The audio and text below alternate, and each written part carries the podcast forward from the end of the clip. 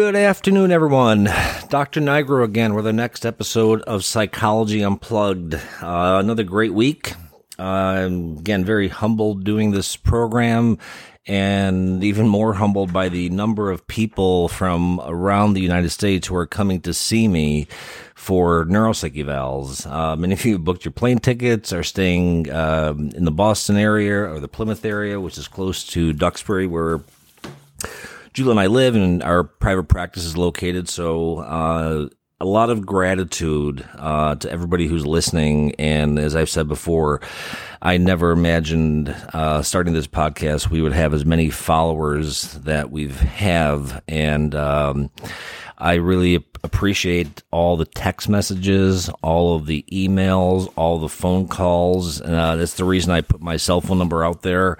I just try to do m- at least my modest version of God's work in trying to impart knowledge and, and, and demystify mental health. Um, you know, as a neuropsychologist, my, my primary role is um, diagnostics, figuring out what's wrong psychiatrically, neurodevelopmentally, uh, neurocognitively. Um I I don't do much therapy, but I do I do have a small therapy caseload, and I, I treat primarily borderline personality disorder. So again, the, the, those of you who've been following this program know that I, I do all of these episodes off the top of my head. I contemplate usually on Sunday. You know, Julie's here. You know, she pops in again. You guys who follow, she's in the house somewhere. Um, but somebody had contacted me this week, and I'm going to combine a few different topics today, um, because I think they're all very relevant and pertinent and something that I come across, I know Julie comes across in our daily clinical practice. The first one, uh, I think it was somebody I had correspondence with uh, via text messaging about what do you do with a loved one or someone in your social network, your your familial network, um, your your either your proximal relationships, your your extended relationships, when somebody is struggling with a mental health condition, whether that's a psychiatric disorder, uh, a neurocognitive disorder, uh, substance abuse, and they don't want help. And we call these individuals, uh, not a clinical term, but something I would refer to as, these are the help rejectors. These are the people that are, you can clearly identify as having a problem, but um, for, I think, several reasons, they are not willing to do anything to confront the issues that uh, they're burdened with, or the issues that they have that are impacting other people in their lives. And and, and it, my response to the individual, and I was basically like, I think she asked me, like, why would somebody reject help? And I think there there are several plausible explanations. One, denial. I don't believe I have a problem. And if you go back to the revised stages of change model, the original one was done by Prochaska and DiClemente. The revised model was done by Freeman and Dolan. And this is the trans-theoretical model of stages of change. These are individuals who are kind of in the really the anti-contemplation stage. They they are completely oblivious to the fact that they have a mental health condition, and even more oblivious to the fact of how it's impacting their lives. And, you know, mental health, it it, it really is, um, it's much more than just an idiosyncratic issue, because as, as social creatures and as, as, as just individuals functioning in a society where we interact with other people, that pathology will manifest itself regardless of, of what that specific disorder is. But there are, you know, my response to her was, she's like, well, why, why would somebody reject help? Again, denial, uh, egocentrism, a belief that, you know what, I can, Julie, with with the water, a belief that I can handle this on my own. I don't need anybody's help. I can fix it myself. Um, not necessarily narcissism per se, um, but narcissistic in the sense of, uh, you know what, I got it. I can take care of this. No one needs to worry about me. Um, also being playing the role of a victim. I'm beyond help. Nobody cares about me. Nobody calls me. Nobody was there for me when I I, I needed help. You know, bemoaning. You know, the victim role is so played. It it, it it's aggravating. Um, but I think, you know, if it, it, I tell patients when that I see for therapy, you have, and this is from a cognitive behavioral and rational emotive perspective, you have you can complain once. I'm fine with that. But if you complain and you do nothing to take any kind of proactive steps, independent of whether those steps lead to something beneficial or proactive, I don't want to hear it. I do not do not come into my office every week and bemoan the same issue if you're doing nothing about it. And again, the recipe for change from a cognitive behavioral perspective is somebody being uncomfortable, saying, I'm tired of thinking, feeling, acting this way. That is the only way an individual will change from a psychological, psychiatric perspective. And I think Julie confronts this as well, um, from a help rejecting standpoint of, fine, I'll try, I'll try medication because my wife thinks that I need to be on an antidepressant. But then they stop it after two weeks. You know, you, you put them on Prozac, put them on Zoloft, you put them on Lexapro, the, you know, the S S R Is, the S S N R Is, they take two, four, six, eight weeks sometimes to have their full efficacy. And I think, you know, there's, there's that, that, that that's where they, I think that victim mentality and also a lot of times self-sabotage, that there's, there's almost a comfort in being dysfunctional. So think of it like dysfunctional comfort. It sounds very ironic, but there's a plethora of people who really espouse to that, and and it, it it gets frustrating because these are really tough individuals to work with because there's obviously a problem, but I can't I can't want it more than you. I cannot want to, to change. I cannot want to do the work more than an individual does. And it, it becomes very, very frustrating when you deal with, like, you know, again, a non-clinical term, people with industrial strength psychopathologies, whether that's borderline, whether that's bipolarity, whether that's depression, whether that's anxiety. These are the individuals that, you know, they, they even enter the mental health system, but they're not doing the work. You know, they're not taking their meds consistently. They're in and out of psychiatric hospitals. They're, you know, going through, they're blown through therapists because a lot of times the therapists are telling them or are calling them out on, on, on their nonsense. And, you know, then they just, they, they sit idly by and they blame the mental health system sucks. Nobody understands me. Yada, yada, yada. You know, play me, play me the sore violin. You know, that's why I, patients I work with, it's like, if I'm going to see you for therapy, you need to convince me that you are ready to do the work. So, um, again, I think it was a, it was a great uh, interaction with this individual talking about, you know, somebody who's clearly suffering. I don't know what, you know, specific psychopathology that the individual that they were referring to has, but I I, I completely get it. And this is sometimes where where where where spouses, where where children, where family members, where friends are like, look, I'm done. I've tried to get you to go to A A. I've tried to get you in with a prescriber. I've tried to help you get in with a therapist or, or, or multiple therapists. These individuals are, are very toxic, and they're very, very difficult to work with, and that's why they're help rejectors. They will sometimes even say they want help, and I think a lot of times there's a secondary gain. I'm going to get help because if I don't, then my girlfriend is going to leave me.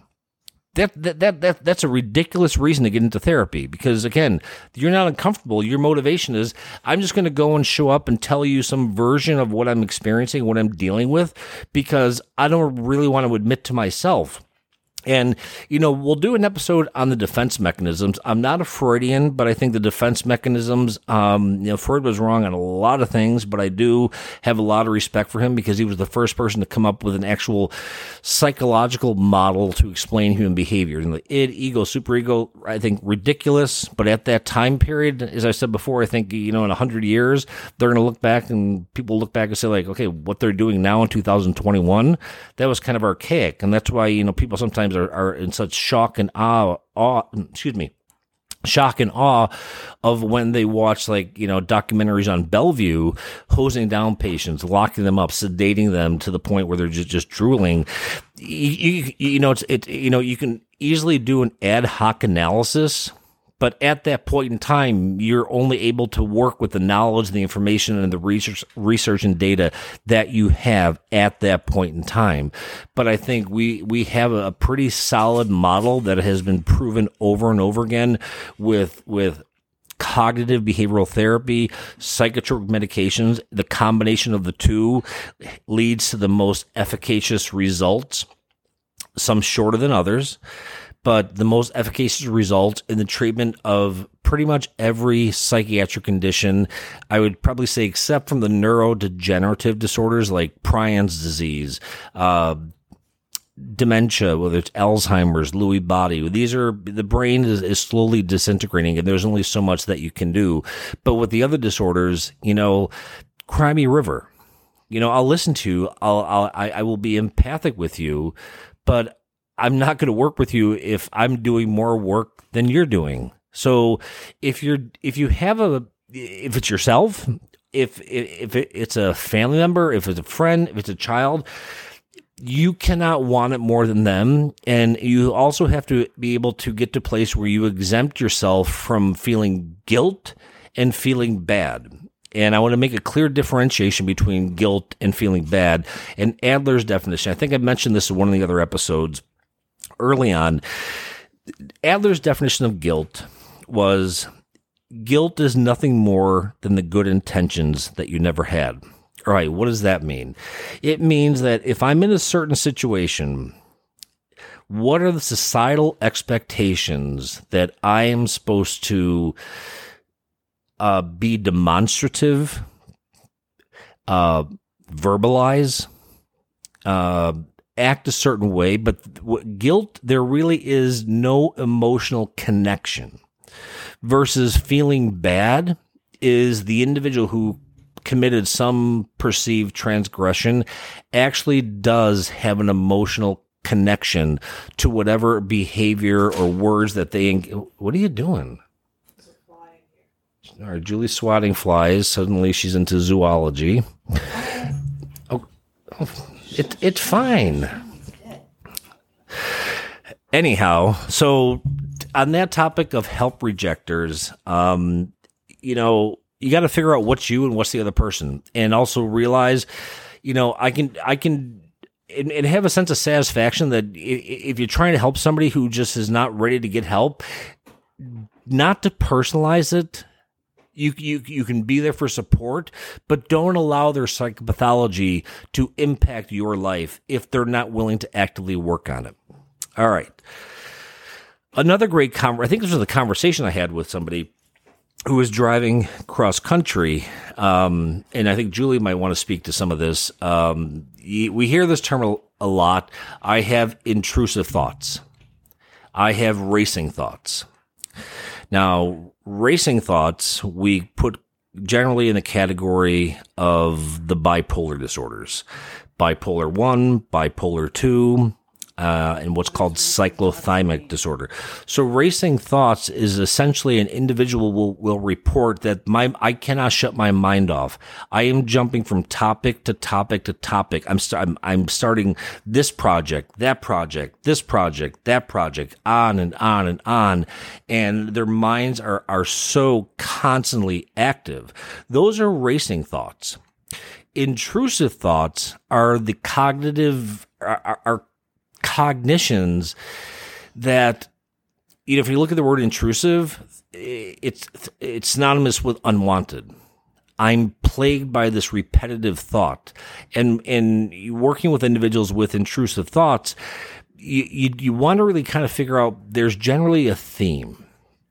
There's generally a, a theme of, of uh, whether it's I have thoughts of suicidality, I have, I have thoughts of homicidality, I have thoughts of self-harm, I have thoughts that I'm I'm not good enough, I'm too, I'm not skinny enough, I'm not smart enough. Intrusive thoughts are not positive. To, to, to just kind of give you the bottom line, intrusive thoughts, um, they come to us all. None of us are are, are really immune to in, intrusive thoughts, and they're intrusive in the sense of like the individual does not want to think of them. But if you look from like a behavioral perspective, there's kind of, there's kind of an irony to this. All behavior, even thinking, is purposeful. Okay. Whether it's adaptive, maladaptive, healthy, unhealthy, socially appropriate, socially inappropriate, we will only continue to engage in a behavior or a thought pattern because it gives us value. It seems here, that's where the irony is. So even something as destructive as I'm afraid that if I'm in this situation, I'm going to have this type of thought, can be one, incredibly paralyzing, perplexing, and also at the same time, um, you know, can use a term like analysis paralysis, like, you know, just really overthinking it. But intrusive thoughts uh, are not, at least in my experience, I I don't think I've ever had a patient who said, I have intrusive thoughts that are are positive. Um, so the intrusive thoughts is really something that if you're struggling with is really dealt with on a therapeutic level. I don't know if Julie wants to comment at some point on medication, because I know this is a common thought. I think we get it a lot. Wouldn't you say, in, Julie, with, with bipolarity, intrusive thoughts, O C D. O C D. Is, is is another one. You know, I, I my hand's dirty, my hand's dirty, my hand's dirty, my room is ugly, my room is disorganized, my papers are all over the place, you know, and these thoughts, they, they come.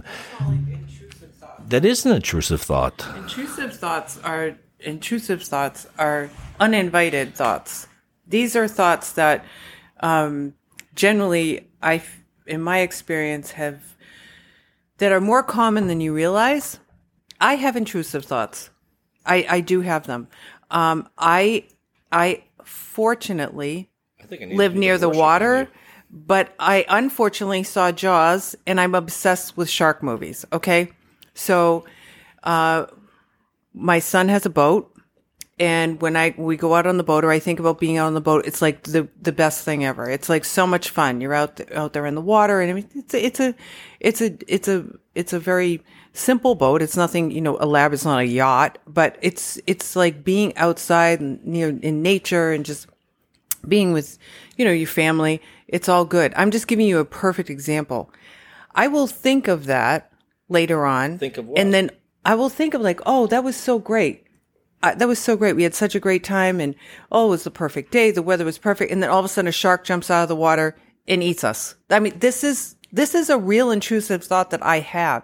I've worked with so many people who talk about intrusive thoughts, and like, it's usually around the obsessive compulsive end of things where it's so, it's, yes, and it is, it's typically negative. I've, I've never heard anybody report a happy thought, but sometimes people will literally, they're usually directed toward other people. I've worked with new parents who have had these thoughts toward their ch- their newborns, especially like, even like like postpartum depression. It's like they're worried about the most horrible thing that could possibly happen. It's anxiety, so they they're thinking, oh my God, what could be the most horrible situation? And and then it just kind of the groundwork's laid out in their brain, and and it's it, it pops out of nowhere. I've worked with parents who have struggled with this. Like, I don't want to hurt my child, and they would never hurt their what child. What if I kill my child? What if I suffocate my child because they're screaming and crying or, at night? What what if I molest my child? Stuff like that. Yeah. You know, things that have never even happened. It's or- it's off the charts. The thought process. It's very and it's very lonely. Um, people don't. Like I said, this with this this what I want to do is not saying that it's a normal thing, because I hate normal, but it's more common than you. than you realize. Um, but it's anxiety that's manifested. And I've had people tell me that they ha- they keep thinking these intrusive thoughts of running into an oncoming car, not because they're suicidal, but or a family member running into traffic or pushing somebody into traffic, not necessarily homicidal people or suicidal people, but just that the most horrible thing that you can imagine happening. Yeah, they're, they're very... and it plays in your mind, and it and it's like a it's like a it's like a scene in a movie, and and it, and it pops out of nowhere and it plays, and then it really contributes to so much anxiety because people feel extremely and literally helpless. So how, so how do you medicate that? S S R Is. So Prozac will just stop and antidepressants. Interest. That's in high doses usually. They, they wind up.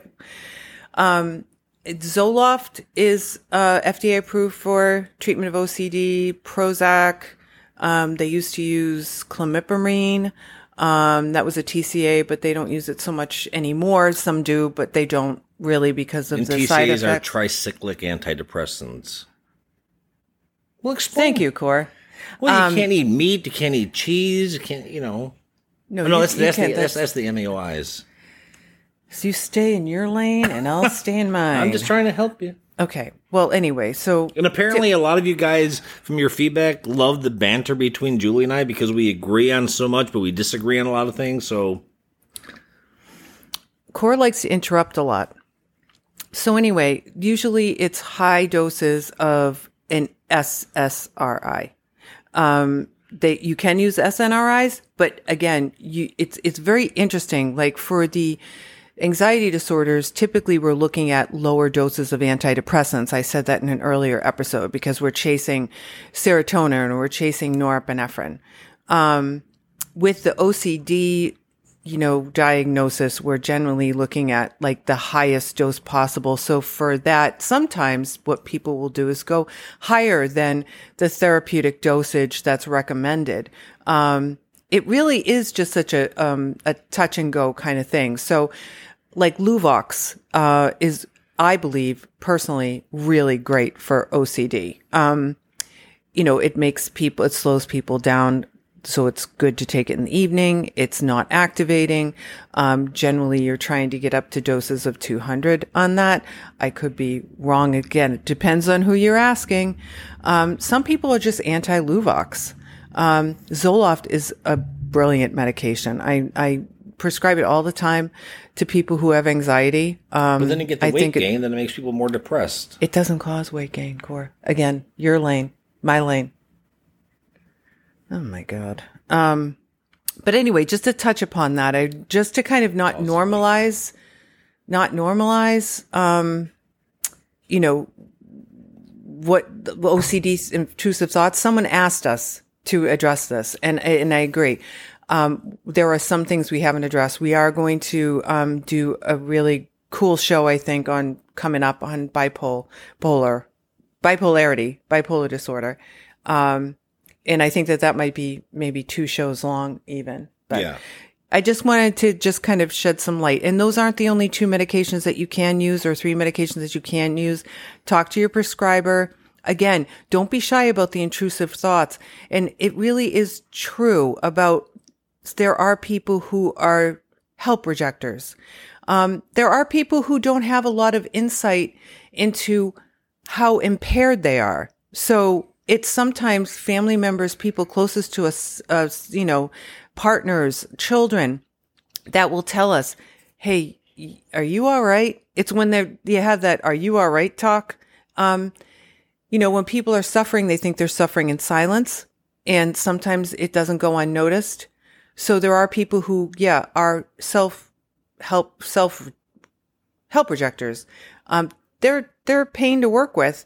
Um, but you know what? It, you know, change is, you know, sometimes people have to hit rock bottom. Um, and sometimes they think they hit rock bottom and, and they really the didn't. That also come in and say, after two weeks being on Prozac, my meds aren't working. And they want another med. They want another med. And, Again, and then it just becomes a self-fulfilling prophecy like, oh, nothing can help me.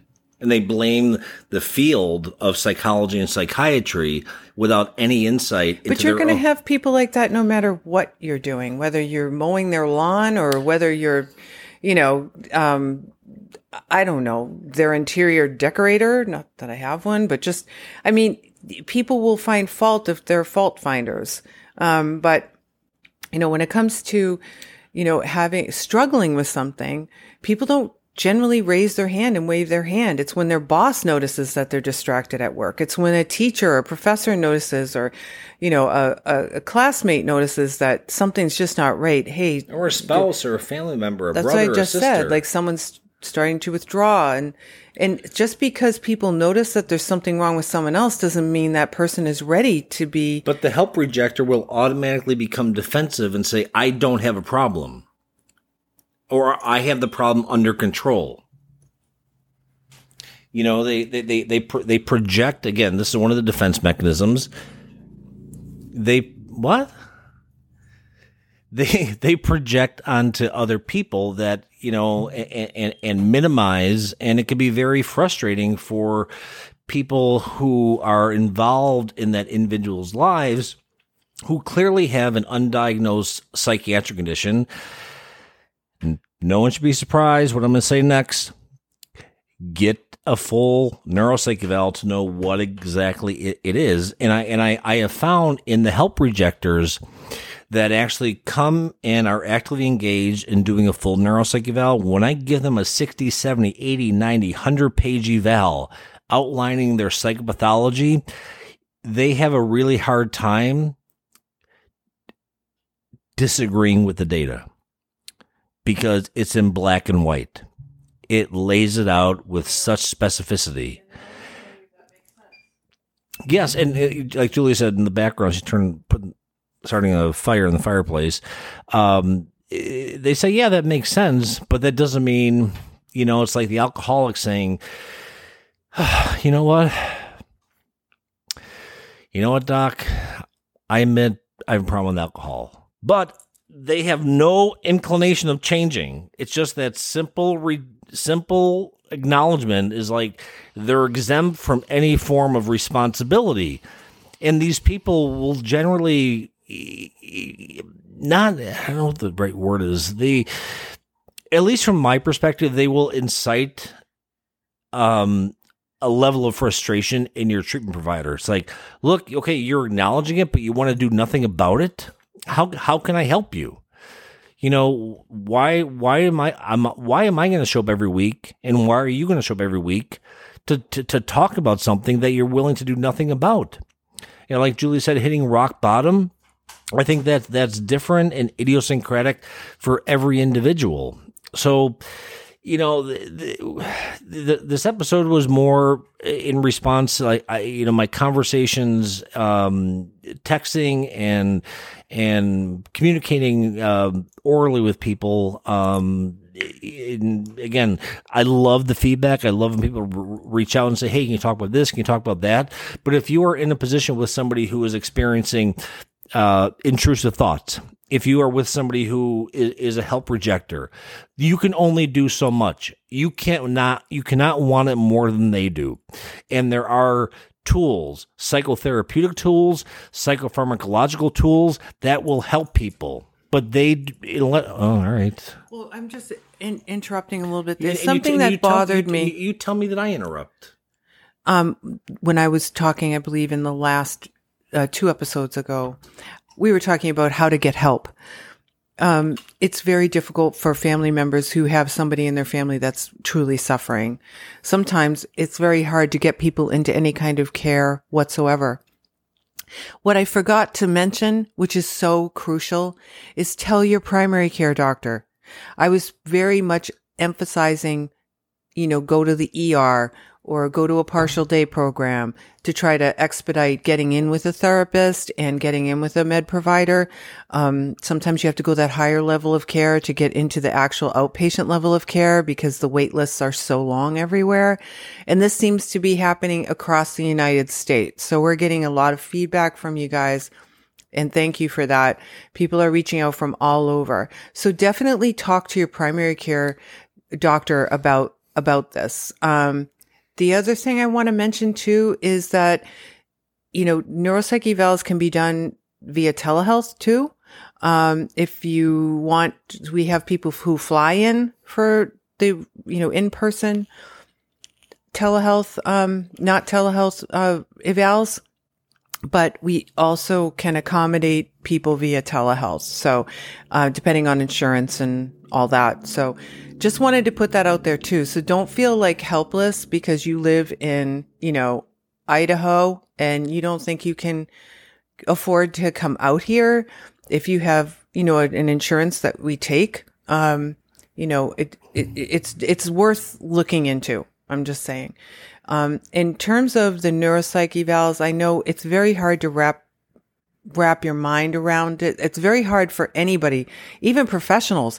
I had people in, in my field going, I don't understand what, like, tell me more. Tell me what this really means. And Cora says, you know, it could be thirty-eight pages. It could be sixty-eight pages. And anyway, I, as a provider, I just want to know what's going on so I can help somebody. Um, usually there's something going on. Um, it's very rare that there isn't something going on, but at least you can narrow it down. And I feel like the people that I work with that have had testing done, yeah, it's maybe sometimes they're getting news that they didn't expect, but most people are like, I get it. It totally makes sense. This is exactly how I feel. This is exactly how I've been feeling. And it's always been over a decade. I mean, these, it's people suffer for way too long before they get help. And if you are struggling with people who are in your life who aren't getting help, then you get help. You know, ask your primary care doctor. Maybe they can refer you to somebody just so you can have a place to put it. Because it can f- feel really frustrating and it can feel really, you know, I don't know, just added support is always helpful, I think. I, I use the term like psychological constipation, whether that's if you're a patient or you're, a, you know, somebody on the outside with an individual in your life. If you don't get that out, just as if we're physically constipated, until it comes out of one of two places, not to be graphic, you're going to remain nauseous. From a psychological, psychiatric perspective, it, if you don't get it out and be able to put that somewhere in a healthy place, in a, in a, in a, in a, a safe, friendly, therapeutic environment, it will come out. I guarantee you, it will come out in destructive ways, either towards that individual in your family, towards yourself, towards your spouse, towards your children, but you are not responsible to make other people better. People have to take an accountability for their own mental health. They have to take an accountability and they have to be held responsible. Responsibility in, in, in mental health, because people are not allowed to be destructive. They are not allowed to just destroy people's lives without any sense of responsibility or culpability. It's it it's frustrating. It's it it's aggravating because there are tools. I have access to so many tests to figure out exactly what's wrong with you. And if you don't want to come see me, quote unquote, me as a neuropsychologist or or one in your area, then you know what? Tough. You know, suffer in silence. But don't don't allow someone's misery who is not willing to look within inside themselves to impact you, your family, your friends, your entire life.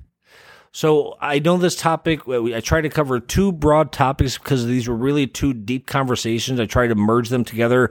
Hopefully we've done a good job at that. I'm sure this is something we will revisit as we get into, you know, the specific disorders. Um, but As always, uh, it, it, this is a great, just a great privilege and a pleasure to for Julie and I to be able to impart our knowledge, our training, our wisdom, and also, you know, just whatever we can offer to improve the quality of mental health, um, whether it's in the United States, the world. If one of our sentences, one of our words resonate with you, that's all we're looking for. Nothing in return. This is done out of just just pure passion. Um, so as always, reach out to me at Psychology Today. Email me, psychologyunplugged at outlook dot com. Call, text. My, my private cell phone number, six one seven, seven five zero, nine four one one. I will respond to you as quickly as possible. As I said, I think Julie and I both agree we do our modest version of God's work uh, to the best of our ability. We're perpetual students, perpetual learners. And um, hopefully we're making an impact and a difference and are there for you every step of the way. Until next week, be well and talk to you guys then. All right, bye.